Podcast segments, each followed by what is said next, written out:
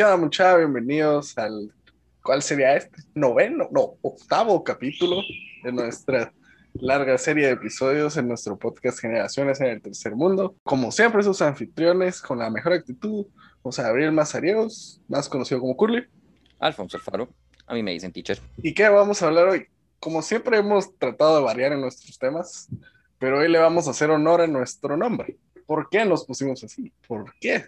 O sea, nuestro tema será ¿qué es el tercer mundo? ¿Cómo lo miramos nosotros que estamos dentro de él? Una de las cosas que yo me di cuenta ayer, no sabía, y no lo había probado antes, es que cuál es nuestra conexión de internet real. Y yo te miro re bien aquí en Zoom, ¿verdad? No, no creo que tenga mayor lag, te escucho perfectamente, no, no tengo inconvenientes. Y entiendo muy poco de comunicaciones, por mucho que he traducido alguna, alguno que otro documento, pero no sé exactamente cómo funcionan. Y estaba viendo que la tasa de conversión para subir algo, o sea, a la hora de subir algo a... Por eso que tardó tanto la otra vez que te estaba mandando un episodio, ¿te acordás? Estamos a 0.62 en promedio en tasa de conversión para, para subir algo. Y una tasa baja tendría que ser de 2.0. Es una tasa mala, ¿verdad? Entonces, Entonces, eso lo aprendí por un tutorial de OBS. interesante. Eh, pues que es el tercer mundo, sí, la, la- una, eh, una serie de cadencia en telecomunicaciones, por mucho que tenemos 18 millones de habitantes, de la posibilidad de tener teléfono celular, en teoría tendría que ser al menos la mitad, presumo, Podríamos suponer. pero cuenta la, mitad, leyenda, cuenta la leyenda en el 2016, escuché que mm, decían que habían, 10 habían 16 millones de celulares en, el- en, el- en Guatemala, con número de guatemaltecos. Que es muy creíble. estás hablando que casi cada dos personas tienen, o sea, cada persona tiene dos celulares, o desde los niños hasta los ancianos tienen un celular, cosa que tampoco es cierto. Interesante, tenga- la verdad. Que, Sí. que, que, que amplias esas cifras. Y para tener 16 millones de celulares, o sea, un millón ya tendría que decirte, ok, hay un mercado que, le, que podés exigirle o que le podés meter buenas antenas. Obviamente somos 16 millones repartidos entre el territorio de Guatemala, que siento que no es tanto. No, no es mucho. Entonces, a la hora de la hora no me parece algo tan difícil. Bueno, ¿qué es el tercer mundo? No me parece a mí tan difícil o no me suena tan difícil que existan torres que nos den un buen servicio. El problema está que esas torres cuentan con una cosa. Ya no sé si es vandalismo o terrorismo, porque no sabía yo, y me fui a enterar hasta hace unos años, que las, las fuentes de energía de las torres son unas como baterías. Sí, Se las roban. Sí, pues Se las roban. eso, eso es muy creíble también. Va. ¿A quién se le ocurre que tus telecomunicaciones, donde sostener la mayor cantidad de negocios y donde hay no sé cuántas necesidades que se pueden expresar y terminar por medio de la telecomunicación, alguien va a decir, mejor me lo robo y miro cómo vendo la, la batería? Eso es muy del tercer mundo. He ahí el tercer mundo, sí. ¿Vos dónde lo empezás a ver? Yo creo que lo, lo empezamos a ver, eh, ahí sí que desde nuestra manera de pensar, digo yo, muchas veces, muchas veces como, como país o, o lo que me he podido dar cuenta y en, y en, y en todas clases sociales y en, y en todos lados, es que siempre esperamos a que alguien o algún país superior nos venga a ayudar o, o- o- o esperamos un salvador, ¿me entiendes? Esperamos que alguien venga y, o, o un presidente que venga y nos diga, miren, hagamos esto y esto y esto y esto, y esto va a estar bien, y así, ¿no? Y, y, y ahí lo veo yo desde, he, he ahí desde que veo el pensamiento tercermundista. Pensar que alguien superior o, con mayor capacidad nos va a venir a salvar o nos va a venir a arreglar nuestros problemas. No, como que no nos- aún no nos damos cuenta de que somos nosotros que si queremos un buen, si queremos un buen presidente, debemos tener un buen pueblo. Porque ¿de dónde viene? Del pueblo, el presidente. Entonces creo que ahí, ahí para mí empieza el tercer mundo, desde ese pensamiento de que alguien me tiene que venir a ayudar, alguien me tiene que salvar. Y pues así lo veo. Y, si nos vamos así a, lo, más técnico, solo les quisiera así como decir cuál fue el origen de la palabra tercer mundo. Es un término francés acuñado en 1952 es un paralelismo con el término francés tercer estado para designar a los países que no pertenecían a ninguno de los dos bloques que estaban enfrentados en la Guerra Fría. O sea que, pues, se podría decir que como nosotros no participamos en ese tipo de cosas, ya por, no pues ser, por, no ser una gran nación, nos denominaron pues, tercer mundo. Fíjate que lo que miro yo acá, yo encontré un lugar que dice Economipedia y dice las economías tercermundistas son aquellas donde el Producto Interior Bruto es más bajo, pero además se registra alto desempleo, infraestructura de mala calidad, bajo nivel educativo, alta desnutrición, salud pública de poca calidad, entre otras variables relacionadas al desarrollo. Y aunque sí pone el término en el marco de la Guerra Fría, clasifica a los países altamente industrializados que estaban alineados con las ideas capitalistas defendidas por Estados Unidos y las siguientes que estaban obviamente pues alineadas a la Unión Soviética. Los, países del tercer mundo, principalmente de Asia y África, no se habían aliado con ninguno de los dos bandos anteriormente mencionados. Y que sí existe un... Que, que obviamente las Naciones Unidas no reconoce ese tipo de términos, pero que el PNUD tiene un índice de desarrollo humano donde se pueden ver dónde está un listado de los que están más abajo. Sí, pues, sí, pues. Que, no, que ni quiero ir a ver dónde estamos, pero ya me dio curiosidad. no, no vayas ahí. No vayas hacia la luz. no, y, y, sí, o sea, y como te digo, no, o sea, como nación no solo tenemos problemas así de, industrialización, ni de ese tipo de cosas, sino como que el problema siempre viene como que desde nosotros, güey. O sea, pues, me refiero a nosotros, así como el pueblo en, en, su totalidad. Discutible, porque yo pienso que, mira, tal vez Canadá, yo quiero creer que ellos no miran un presidente, un primer ministro, presidente iba a decir, un ellos no miran un primer ministro como, como un salvador. Sí, exacto. Pero sí como un líder general. Cabal. Estados Unidos, discúlpame, pero yo sí, los, los últimos, yo diría que desde, desde que tengo el mejor uso de razón, por ahí de donde terminaba su primer periodo Bill Clinton, su segundo periodo, sí, pero su primer periodo Bill Clinton, la idea de un presidente es, es un héroe. Sí, cabal. Es un héroe para, para ciertas ideas, para ciertas formas de, de puntos de vista. Y con Trump eso se vio exacerbado. Entonces. Pero súper grueso. No sé cómo lo verán otros países como España, que pocas cosas he visto, y lo que logras ver en noticias nunca sabes la edición que ha hecho que te está dejando ver, que te están quitando de ver. Ese es mi único problema con las noticias. No, En la edición no sé qué te están dejando ver. Entonces, de lo que uno consigue tener noción, ahorita yo creo que, el, que, es el tercer mundo, viéndolo como que alguien busca un héroe, que se espera que exista un héroe, creo que todavía existe, pero es muy generalizado. Y si eso es parte del tercer mundo, solo podríamos decir entonces que el tercer mundo se ha ampliado muchísimo mi opinión. No sé cómo lo mira, cómo lo mira vos. Y, y, o sea, como te digo, o sea, es que como, bueno, no, no estamos criticando al presidente porque eso nos tomaría muchísimo tiempo más. Solo es el, el ejemplo así como del líder. Pero eso es lo que voy, vos. O sea, que muchas veces nosotros, así hablando en, Guatemala, porque pues, para, no, no sé otros países, ¿va? pero yo veo que a veces somos muy, muy, muy acomodados en, en todo sentido. Es como que no es, no nos preocupamos en como que en ir más allá, ¿me entendés? Es como nos hacen o hacemos algo bien y es como, bueno, ahí está, ya hizo de suficiente, ahí se queda. O sea, creo, y como pueblo eso tenemos que no, como que no, no sé, no, no buscamos más, no buscamos ser más, más allá. Y, y, en cierto punto eso no, nos frena a nosotros y, al desarrollo del país, en cierto punto. Pues así lo veo. ¿Te referís a mediocridad o, o, a falta de excelencia? Falta de excelencia.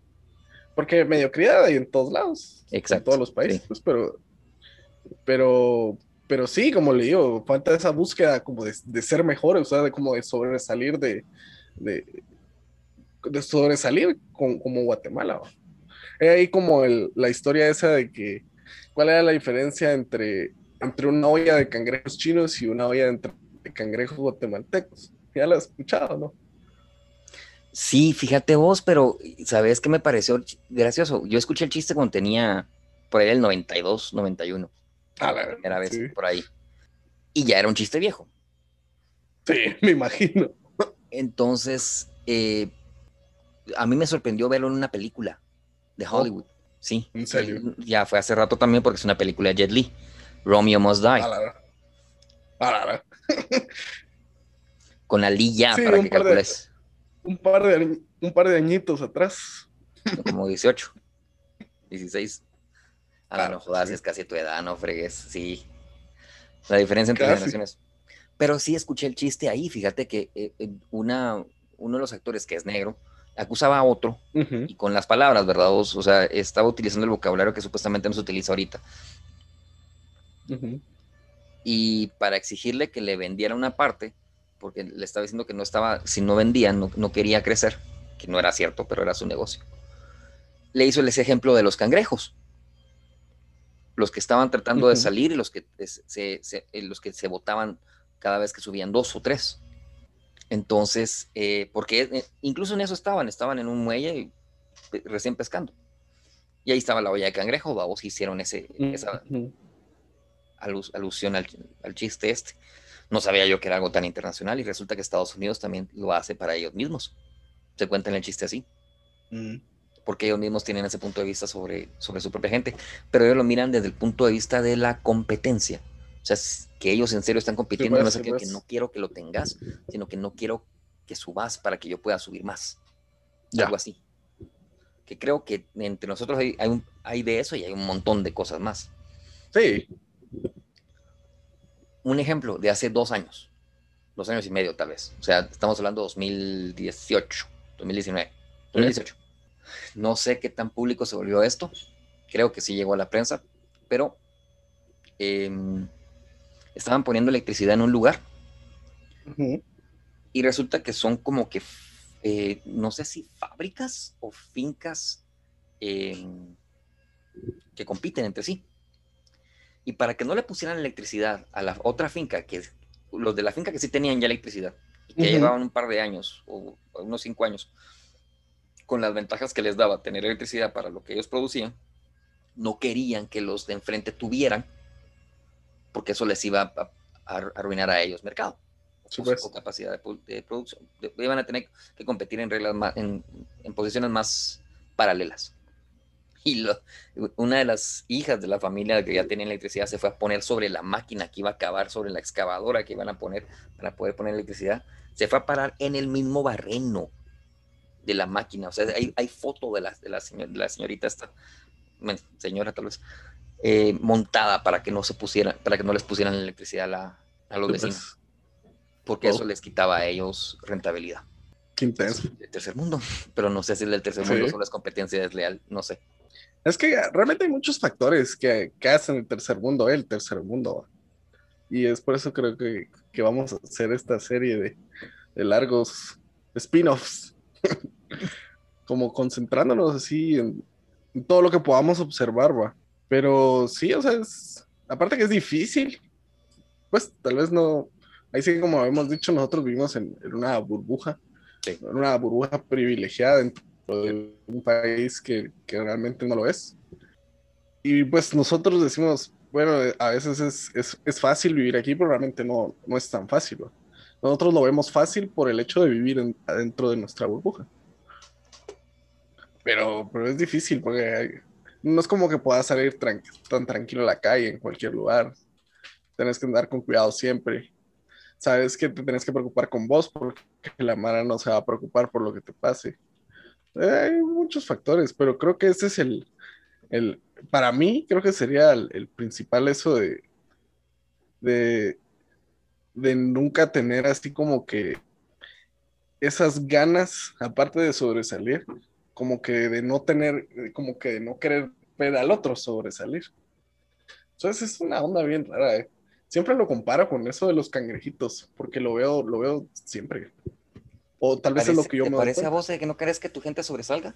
Va, por eso le digo, yo sí. Yo sí. Pero te parece que es parte de la burbuja. Pero, pero es parte de la burbuja, ¿me entiendes? O sea, sí es. Es como que nosotros tenemos la, la libertad ahí sí que libertad y, y la facilidad de poder decir así como que, bueno, que, que, él vaya a la U y yo lo voy a ayudar con lo que sea y, todo y así va. Pero en muchos lugares que pues no tienen ese privilegio es como, te voy a arruinar la oportunidad de ir a la U porque o yo lo quiero o simplemente no quiero que vayas. No quiero que lo tengas. O, simplemente por hacer, ajá, o, simplemente por, por hacer el mal. Entonces, creo que muchas veces, como te decía, ese pensamiento es lo que nos frena. Yo tengo un una anécdota un poquito más triste. Una vez escuché a mi abuela decir que la persona que les trabajaba de, en servicio doméstico tenía 18 años y ella decía que ya no podía regresar a su pueblo porque en su pueblo ellos decían que ella ya se la comió la luna. Aunque yo, sí, yo escuché ese término cuando la primera vez cuando yo tenía, cuando visitábamos a mi abuela, mi mamá no había caído todavía, o sea, estamos hablando con 88, 89. La segunda vez que escuché el término, porque yo aquí en la ciudad y con los clavos que yo tengo en la ciudad y todo lo que vos querrás, em, viajo, y, pero he viajado a lugares turísticos de Guatemala, no he, no he viajado a, pueblos, específicamente hablando. No, no me llaman la atención los pueblitos mágicos, me dan miedo, un poquito de miedo. Eso también es muy del tercer mundo, creo yo. No sabes en qué, dónde vas a parar en Silent Hill.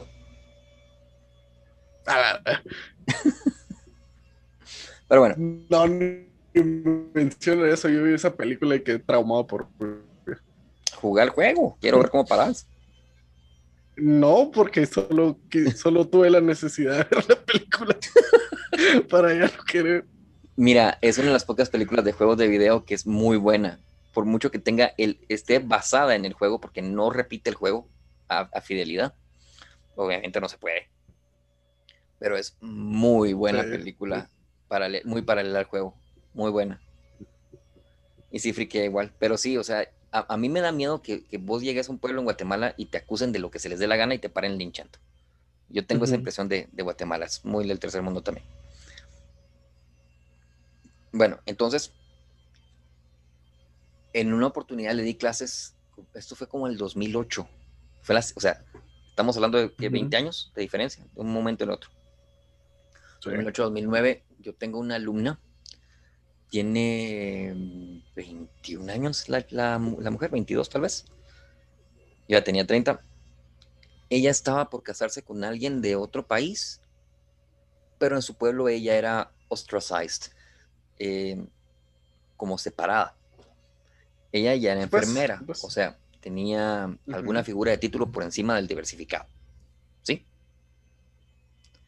Y estaba aprendiendo inglés eh, porque era la mejor forma, que, mejor forma que tenía de comunicarse con la persona que se iba a casar, aunque el, el, el que iba a ser su esposo era suizo. Entonces, pues, ahí tendría que haber sido alemán o francés, pero bueno.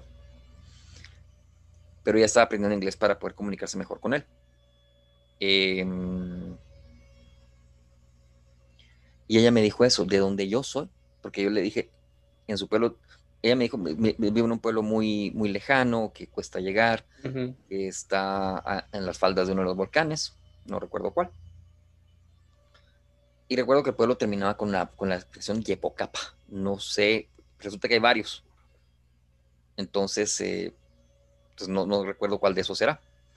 Pero ella me dijo esa expresión, ella me dijo, bueno, yo se le hice ver, porque ella pensaba que no sabía, entonces yo se le hice ver, eh, que en su pueblo también dicen que se las comió la luna sí, es que así se trata la gente en mi pueblo, me dijo yo. ¿Qué se referían? Que una mujer después de los 18 años ya era una persona demasiado grande para poder empezar familia. o para poder mm, dedicarse a una familia.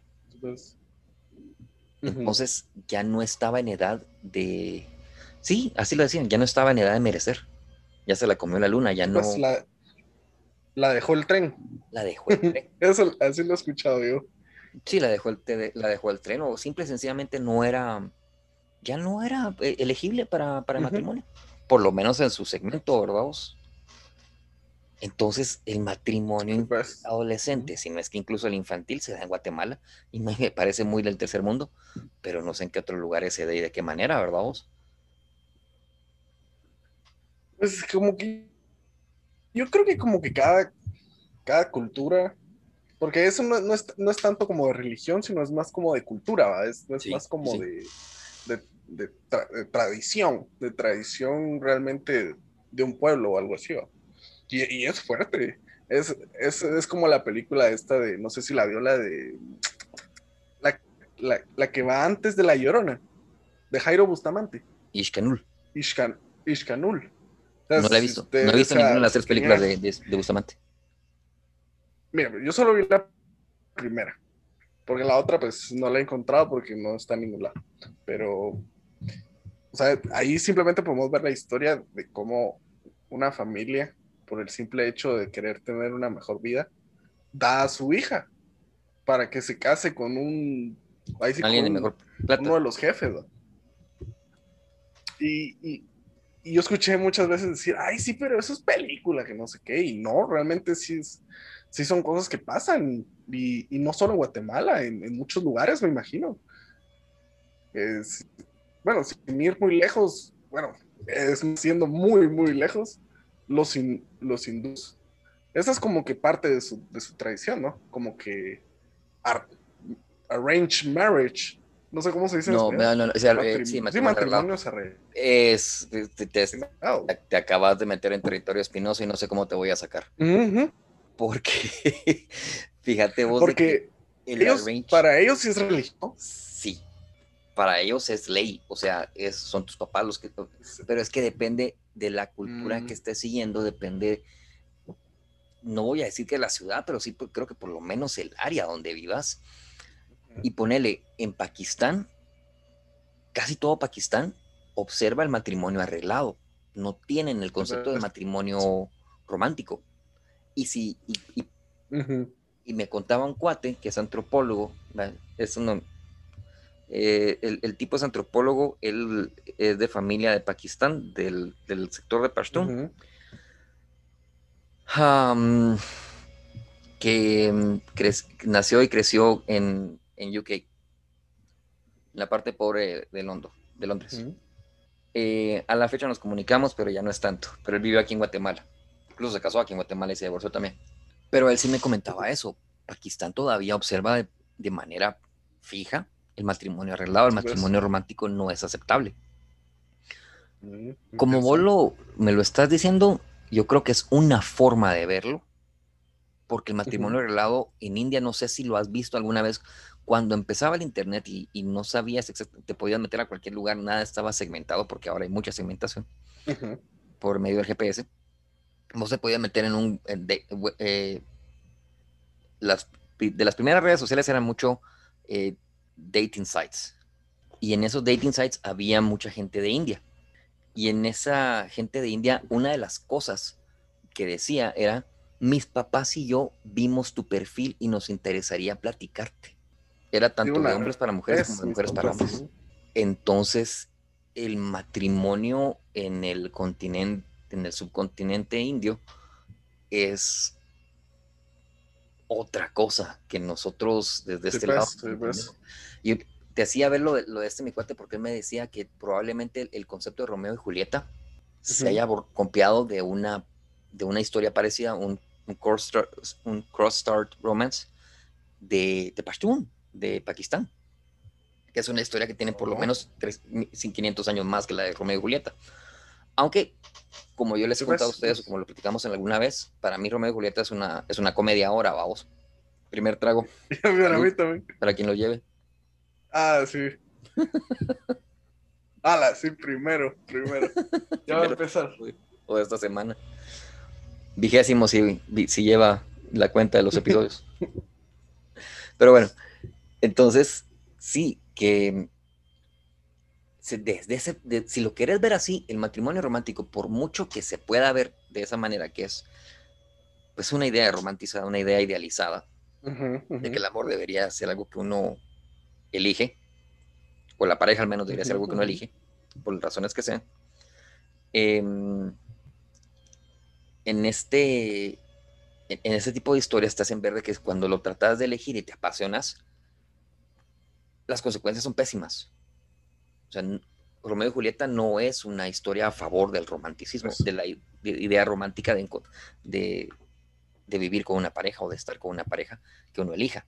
Y ya no sé, ahí sí no sé si nosotros cabemos en el tercer mundo o en la una burbuja del tercer mundo.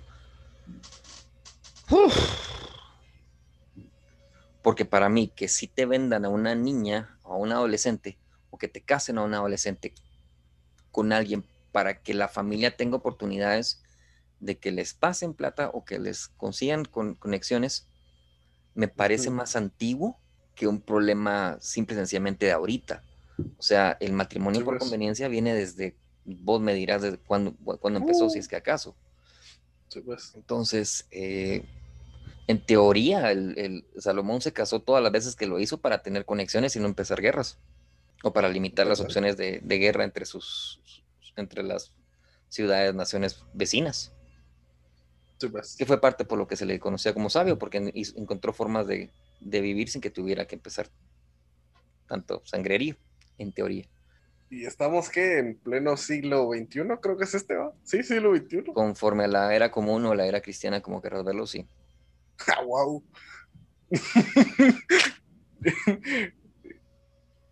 sí, va, no sabremos. Pero bueno, o sea, la pregunta es Ajá. ¿Te, parece, matrimonio por conveniencia, por mucho que sea un adolescente o de un adulto? Parte del tercer mundo. Por conveniencia. Ah, sí, sí. Sí, ok. Bastante, bastante. Sí, como, como te decía, o sea, estamos en pleno siglo XXI y, todavía, todavía, pues, eh, en varias ocasiones he escuchado mamás, o sea, tal vez, que les dicen a sus hijas que lo que tienen que hacer es conseguirse un, buen hombre. Eso les dice. O sea, no, no les dicen así como, ah, estudia, tener tu carrera, hace tu pisto, hace tu futuro, porque es tuyo, no. O sea, tenés que saber arreglarte y saber comportarte para tener un hombre que te mantenga. Y así es. Y, y así es, alao. ¿Sabes? Estamos en, en el año ahí sí, como dijiste, según el, según los religiosos 2021.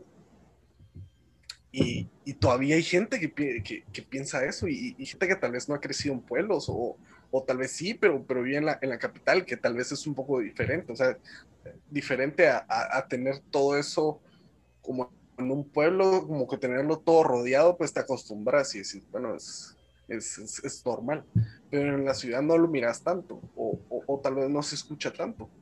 Pero, pero sí, o sea, eso me parece muy parte del tercer mundo, sí, como que decirle solo a las mujeres que tu trabajo en la vida es casarte, tener un, tener un marido que te mantenga y tener hijos. Entonces es como, ¿cómo así va? Eso me parece muy parte del tercer mundo también. Y razón por la cual no hemos avanzado. No sé. Pero sí te entiendo. Es que hay muchos factores, la verdad. O sea, creo que cada quien tiene su. su, su... Ahí sí, como lo hemos visto a, través del podcast, cada quien tiene su, su manera de verlo, cada quien tiene su manera de, de interpretarlo. Y, y, y, ahí sí que, aunque tengamos 20 años de diferencia, pues coincidimos en muchas cosas, pero siempre lo miramos desde un, no sé, diferente, pues. O sea, cada quien lo interpreta a su manera. ¿Sabes cómo creo que es algo que se considera mucho el tercer mundo de Guatemala? Hasta cierto punto ha cambiado bastante en ese sentido. La militarización del país. Que, mm, y que acabamos de ver en otro, en otro, en otras ciudades de otro país que al que queremos mucho, pero que nos vamos a abstener solo porque no somos parte de las noticias. Pero ahí está, ahí está, lamentablemente. Sí, la militarización de un país, yo sí crecí con ella, era entre miedo, pánico y, no voy a decir algunas veces respeto, pero la, la, militarización la miramos con algo que oscuro. Sí, o sea, ¿hace cuánto fue el conflicto armado? Hace más de... Se acabó en el 96. Se acabó en el 96. Ah, ¿viste? Hace más de... Sí, Ahorita 24 años. Hace más de 24 o 30 años, sí. Y hay muchos pueblos en que no pueden ver militares. O sea, así como el año pasado, que unos militares así ni siquiera iban pasando por un pueblo, se les descompuso el camión. ¿Y qué hicieron los del, los del pueblo? Los fueron a, pero a traer, ¿va? O sea, sí, y, y, ahí sí como lo vos dijiste, es, en, en, un, en un país como este es algo muy oscuro y en todo, y en todos niveles. Pues para mí eso era muy del tercer mundo y la pensaba yo que al, al eliminar o reducir la, militarización y la centralización de, porque hasta había, hasta había el comisariato, era, era más o menos un control del comercio también, pues, de, de que prácticamente era el, ejército que decidía qué productos llegaban a ellos primero y después que, llegaba al pueblo o al, público. Eh, nunca supe qué tan grave fue, porque yo la verdad, yo ya crecí con supermercados, centros comerciales y cosas pues. del estilo, que muy probablemente habían productos que se importaban directamente hacia, hacia esos lugares. Pero entiendo que había una regularización que le daba prioridad al, ejército. Entonces, eh, no estoy muy seguro cómo funcionaba eso. Pero te digo, yo sí crecí con mucha centralización. Y para, para mí eso era mucho del tercer mundo, como lo miras en algunos países como, como eh, Nigeria todavía, creo que lo, lo, vimos, o el Congo, que, es un, que todavía hay conflictos, o que los vimos todavía con conflictos armados serios, de los que todavía se comenta. Pero no sé, ¿verdad? No, no sé si eso nos sale al tercer mundo. A mí me entristece cosas más culturales como, por ejemplo, el cristianismo, ¿ya? Estás hablando que hace dos años y medio, tres años, a una a un, a, un líder que estaban, que, con el que estaban platicando para entender cómo él ayudaba a curar, era un médico, naturista, o ah, trabajaba de manera pues, natural, pues. lo lincharon acusándolo de brujería. Sí, qué nivel, qué nivel. Ya, y eso fue un caso bien grueso. Ese fue un caso bien grueso. Habían algunas otras cosas eh, personales y de, y de, problemas entre, entre ellos y el liderazgo de esa, de esa comunidad. No, no voy a decir entre estos hombres y mujeres, voy a decir esa comunidad porque ese fue un problema de la comunidad. Y, y con, la, con la excusa de brujería mataron a una persona quemada viva. Y en público. Y en público. A alguien que estaba trabajando en medicina. Y así como lo dije antes, estamos en pleno siglo XXI. O sea. De, hace, hace, 2019, 2018. Sí, sí. Entonces, eh, para mí eso sí, sí fue una enorme muestra del tercer mundo, ¿verdad? No, sí. Y, correcto, la verdad es que es muy correcto. Yo lo estaba pensando mucho porque no sé si te conté que, que, que a la par de mi casa eh, pues es, una, la han de rentar, supongo yo. Entonces, desde hace un par de meses la empezaron a arreglar y todo, la dejaron bonita, la, dejaron bien. Pero ahora, ¿qué tal si todos los domingos, o sea, yo, yo realmente no tengo nada en contra de la religión ni nada de eso, por supuesto. Cada quien es libre de creer lo que quiere. Y, pero, pero imagínate, se ponen a gritar desde las 6 de la mañana.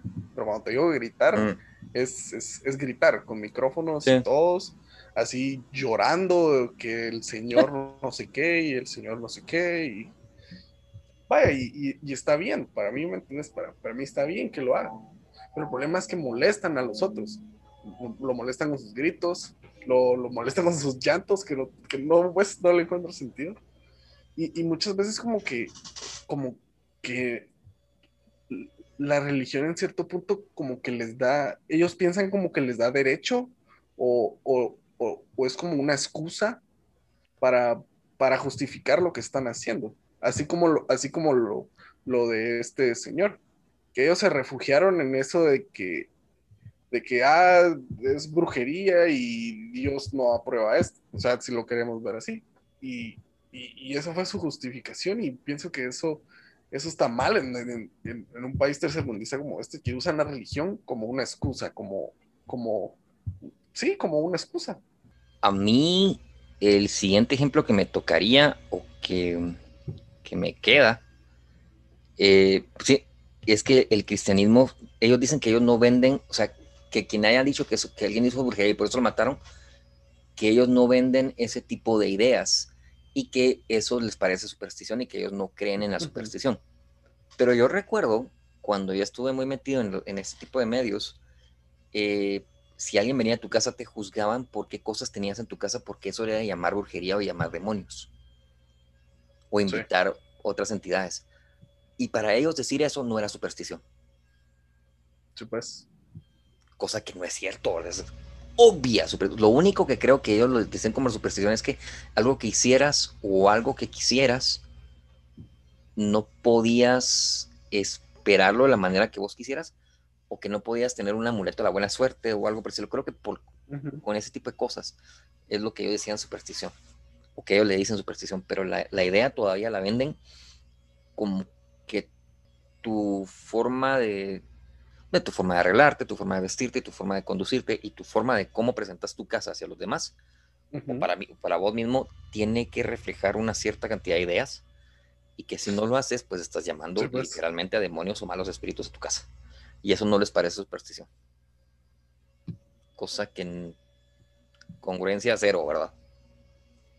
Sí, mira, yo, pues yo estuve en varios colegios por mi buena actitud, todos me querían ahí.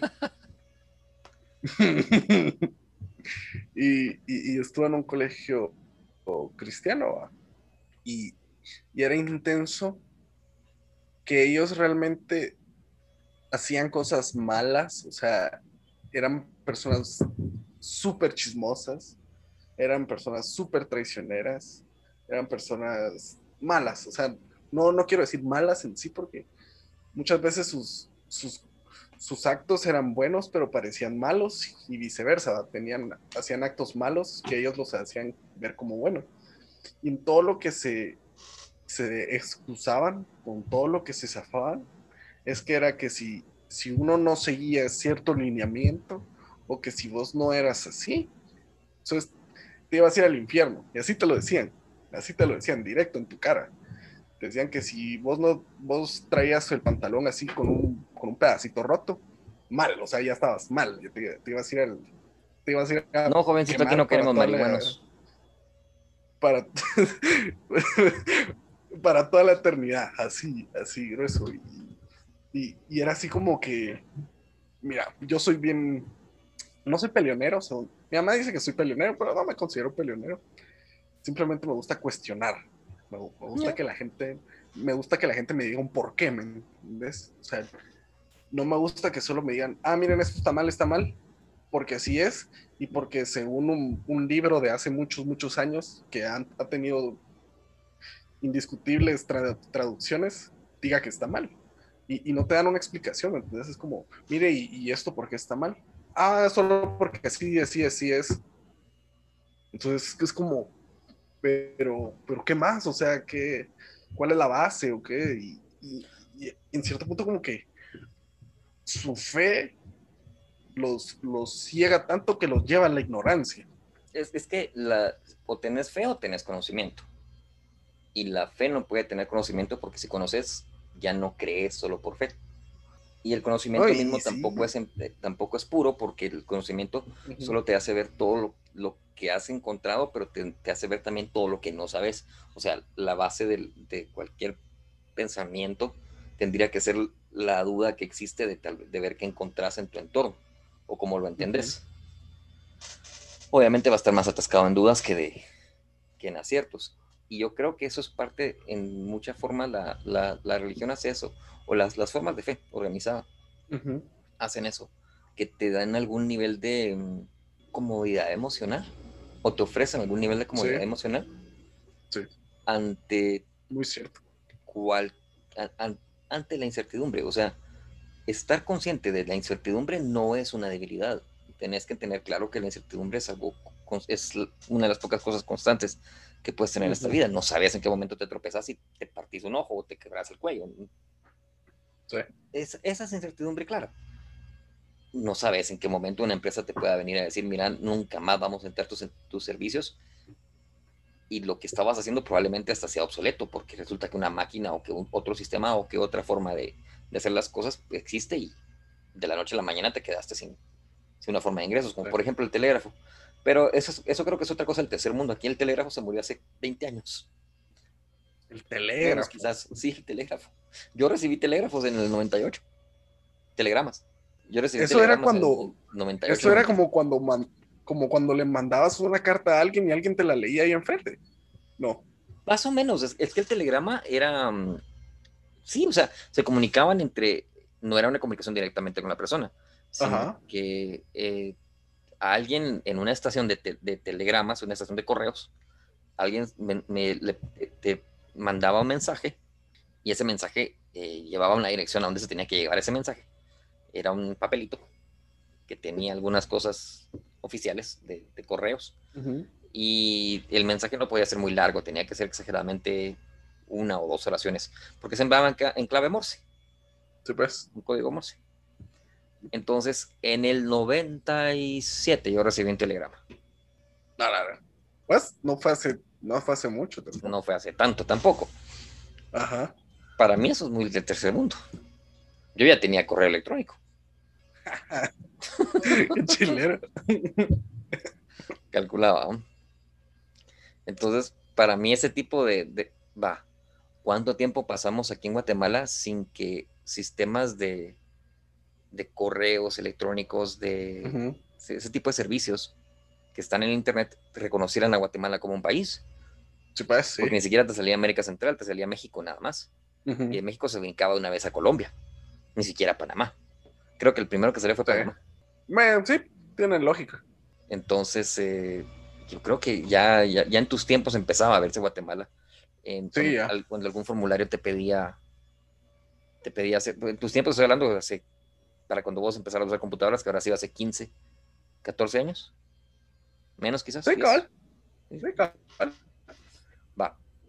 Entonces, como el, antes del 2010, por ahí empezamos a ver a Guatemala en todos los formularios que nosotros teníamos que llenar. Eso me parece muy del tercer mundo también. con, el simple hecho de que no hemos llegado ni un mundial. Y, no porque y no porque no queramos o porque no tengamos talento. Y ahí creo que regresamos al, al, primero que dijimos. Porque las los como que los los líderes de todas esas asociaciones futbolísticas no, no les importa el hecho de que, así como te digo, les importa más ellos y llenar su bolsillo, más que llegar a un punto de excelencia y mostrar esa excelencia de Guatemala. Me agarraste en fly porque vos sabes de que no sé nada de fútbol. Sí, yo, yo tampoco, yo así, así, yo porque pues estuve, estuve metido realmente un montón de años de mi vida. Y así lo viví, así lo vi muchas veces. Yo creo que la pregunta es, si Guatemala llegara al Mundial, ¿a cuánta gente se le puede vender Las esos partidos? Sí. Y esos, o sea, eh, yo creo que va, va, más por ahí. yo no creo que sea que, eh, de por sí Guatemala no creo que tenga muy buen fútbol, pero, pero exactamente quién ganó, quién pierda, yo creo que tiene más que ver con, con, o sea, cuando llegó Camerún, no sabía yo que Camerún ya tenía, creo que tenían un rascacielos en el país. O sea, parecía que la infraestructura empezaba a crecer de ellos. Entonces, sí, y, y no, no, vamos a hablar de cuánta gente de Europa, cuántos inmigrantes sabían que podían pagar entradas o pagar programas, pagar televisión eh, directa, ¿verdad? una especie de DirecTV para ver, en ese momento era DirecTV, eh, para ver eh, un partido o varios en los que participara ese si, venden o si permiten que Guatemala llegue a una competición de una competencia de este nivel, ¿vos pagarías por verlo? ¿En tu casa? Mm, tal vez.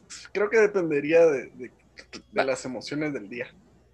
es más probable que te fueras a un Burger King, voy a ponerlo bonito. O a, un bar a ver el partido con, tus allegados. O sea, yo preferiría mil veces ir a ver, decirte, mira, vamos al. Me voy a ahorrar nombres, pero bueno. Allá por el colegio. Donde hay un caballito, donde se, donde se ponen caballos y, vaquitas. Ah, el PF Chanks, creo que se llama. No, hombre, el establo, ya dije. Ah, el establo. Yo, como me digo, caballito. Es que un caballo tiene una herradura, tienen de, insignia. Ah, sí, tienes razón. Es que yo, yo pensé en los caballos, los gigantes. pues yo preferiría mil veces ir a un lugar así que decir yo voy a pagar el partido y lo voy a ver en mi casa. o voy a pagar porque me lo grabe un sistema de DirecTV y lo vengo a ver después del trabajo, después de que me desconecten estas dos épocas. Entonces, no sé cuántas personas harían lo mismo y cuántos restaurantes puedes tener que te, en serio te traiga cuenta venderle como televisora o como reproducción, vender ese tipo de partido de esa manera, no sé. Yo creo que va más por ahí la cosa. Eh. Sí, es que realmente hay, son, son fenómenos sociales. Entonces, pues, una cosa lleva a la otra y la otra lleva a la otra y, hay muchos factores que, influyen o, que hacen un país tercermundista. Por lo que yo he visto, pues, Guatemala realmente estamos muy evolucionados en cierto punto, en cierto punto, más que muchos de nuestros países vecinos, Y, aquí sigo como que redondeando el mismo tema, que tenemos la capacidad de ser mejores como pueblo, pero hay muchos motivos o, muchas veces, no sé, simplemente nos, nos rendimos muy fácil como pueblo. Como te digo, somos muy acomodados. Creo que te va a tener que pedir un poquito más algo está bien, así lo dejamos. Por el momento vamos a dejarlo ahí. Es que ahorita lo, pensé así de. Lo pensé así. Al aire. Y, y, como siempre, pues. Tenemos mucho de qué hablar todavía. Nos... Sí, sí. Nos salió más interesante el podcast de lo que imaginábamos, prepárense. En, general, pues nos ha salido más interesante el podcast de lo que, de lo que creímos. Sí. sí, vamos a tener que ordenar episodios, así como de lo, de lo, más relevante hasta lo, más raro. No sé, ¿hay algo con lo que te gustaría cerrar?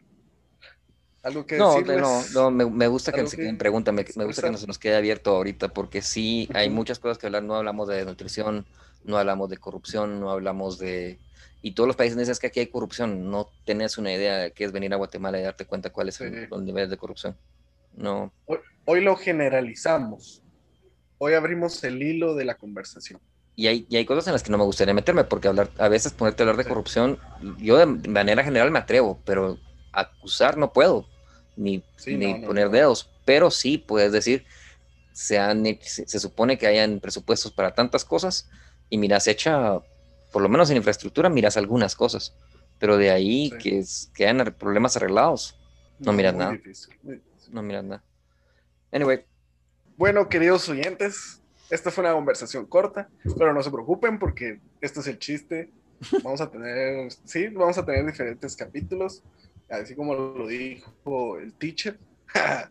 vamos a tener Vamos a hablar sobre desnutrición, vamos a hablar sobre el gobierno, vamos a hablar de corrupción y pues todo lo que abarca nuestra queridísima Guatemala. Este fue el capítulo 9.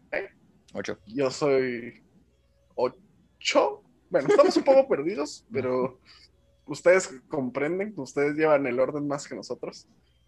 Y como siempre ha sido un gustazo estar con ustedes. Gracias por dejarnos acompañarlos. Yo soy José Gabriel Mazareos, más conocido como Curly. Y yo soy el teacher, Alfonso Alfaro. Y este fue el final del capítulo 9.